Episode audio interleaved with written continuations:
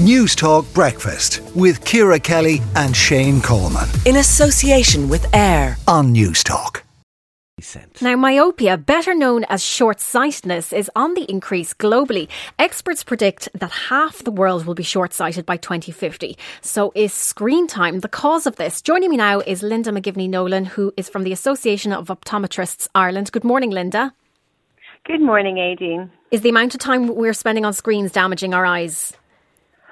Well, it's not the screen thing. And the first thing we need to get clear there's not some sort of like gamma ray or anything coming out of your screen that's attacking your eyesight. The, the difficulty is that the data shows that um, more time spent on near work activities is in, in, associated with a great, greater increased likelihood of myopia. Research also shows the data that's being collected that um, too much inside time or less access to natural light increases the risk. So our two big risk factors are working up close and too much inside time. And of course, we would associate that with screens. So, like when I was a little girl growing up, you had, you know, we were readers, we had books. So you'd pick up a book to read, but you wouldn't really do more than an hour, an hour and a half of reading a book before you'd naturally get tired or bored and you'd head off outside to do something. But particularly youngsters now, they're on their phones, they're on their screens, they're, they're working up close all the time, and they're less likely to pick up a book.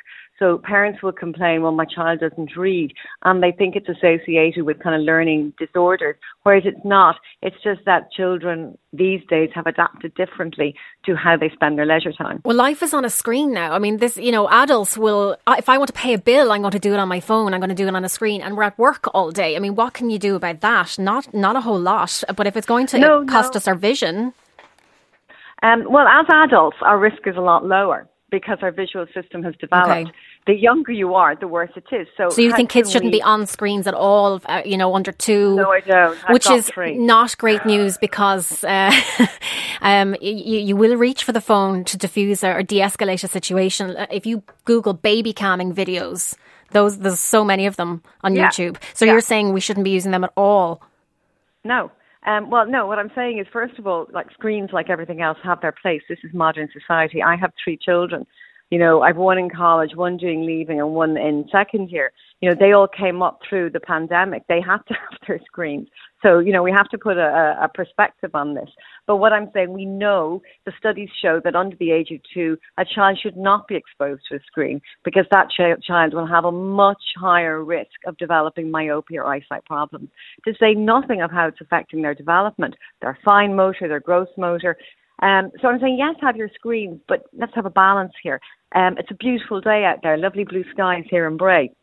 Um, you know, children should be walking to school more, they should be out more. We're not too bad in Ireland, actually, to be very honest with you. And the data so far in Ireland, we have a young population, we're one of the youngest in, Ireland, uh, in Europe. So the data in Ireland isn't too bad, but we're going the wrong way.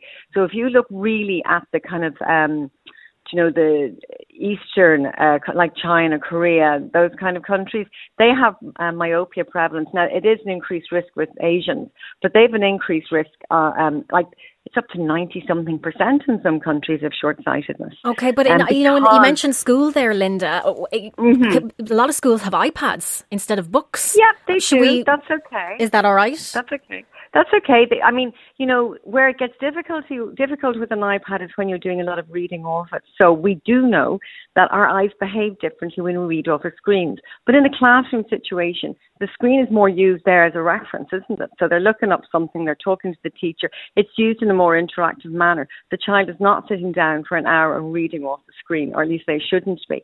So it's a good way to access um, the books. In a, you know because before this we were complaining about children having back problems from lugging mm. large amounts of books in and out of school. So again it's like finding a balance. Technology has its place and it has its benefits. We just have to know how to manage it.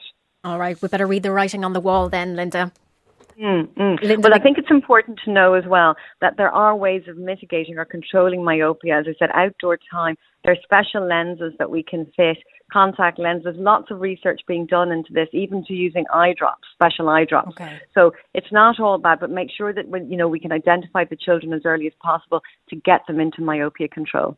Linda McGivney Nolan from the Association of Optometrists Ireland, thank you very much for joining us this morning. Okay. News Talk Breakfast with Ciara Kelly and Shane Coleman. In association with AIR. Weekday mornings at 7. on Newstalk.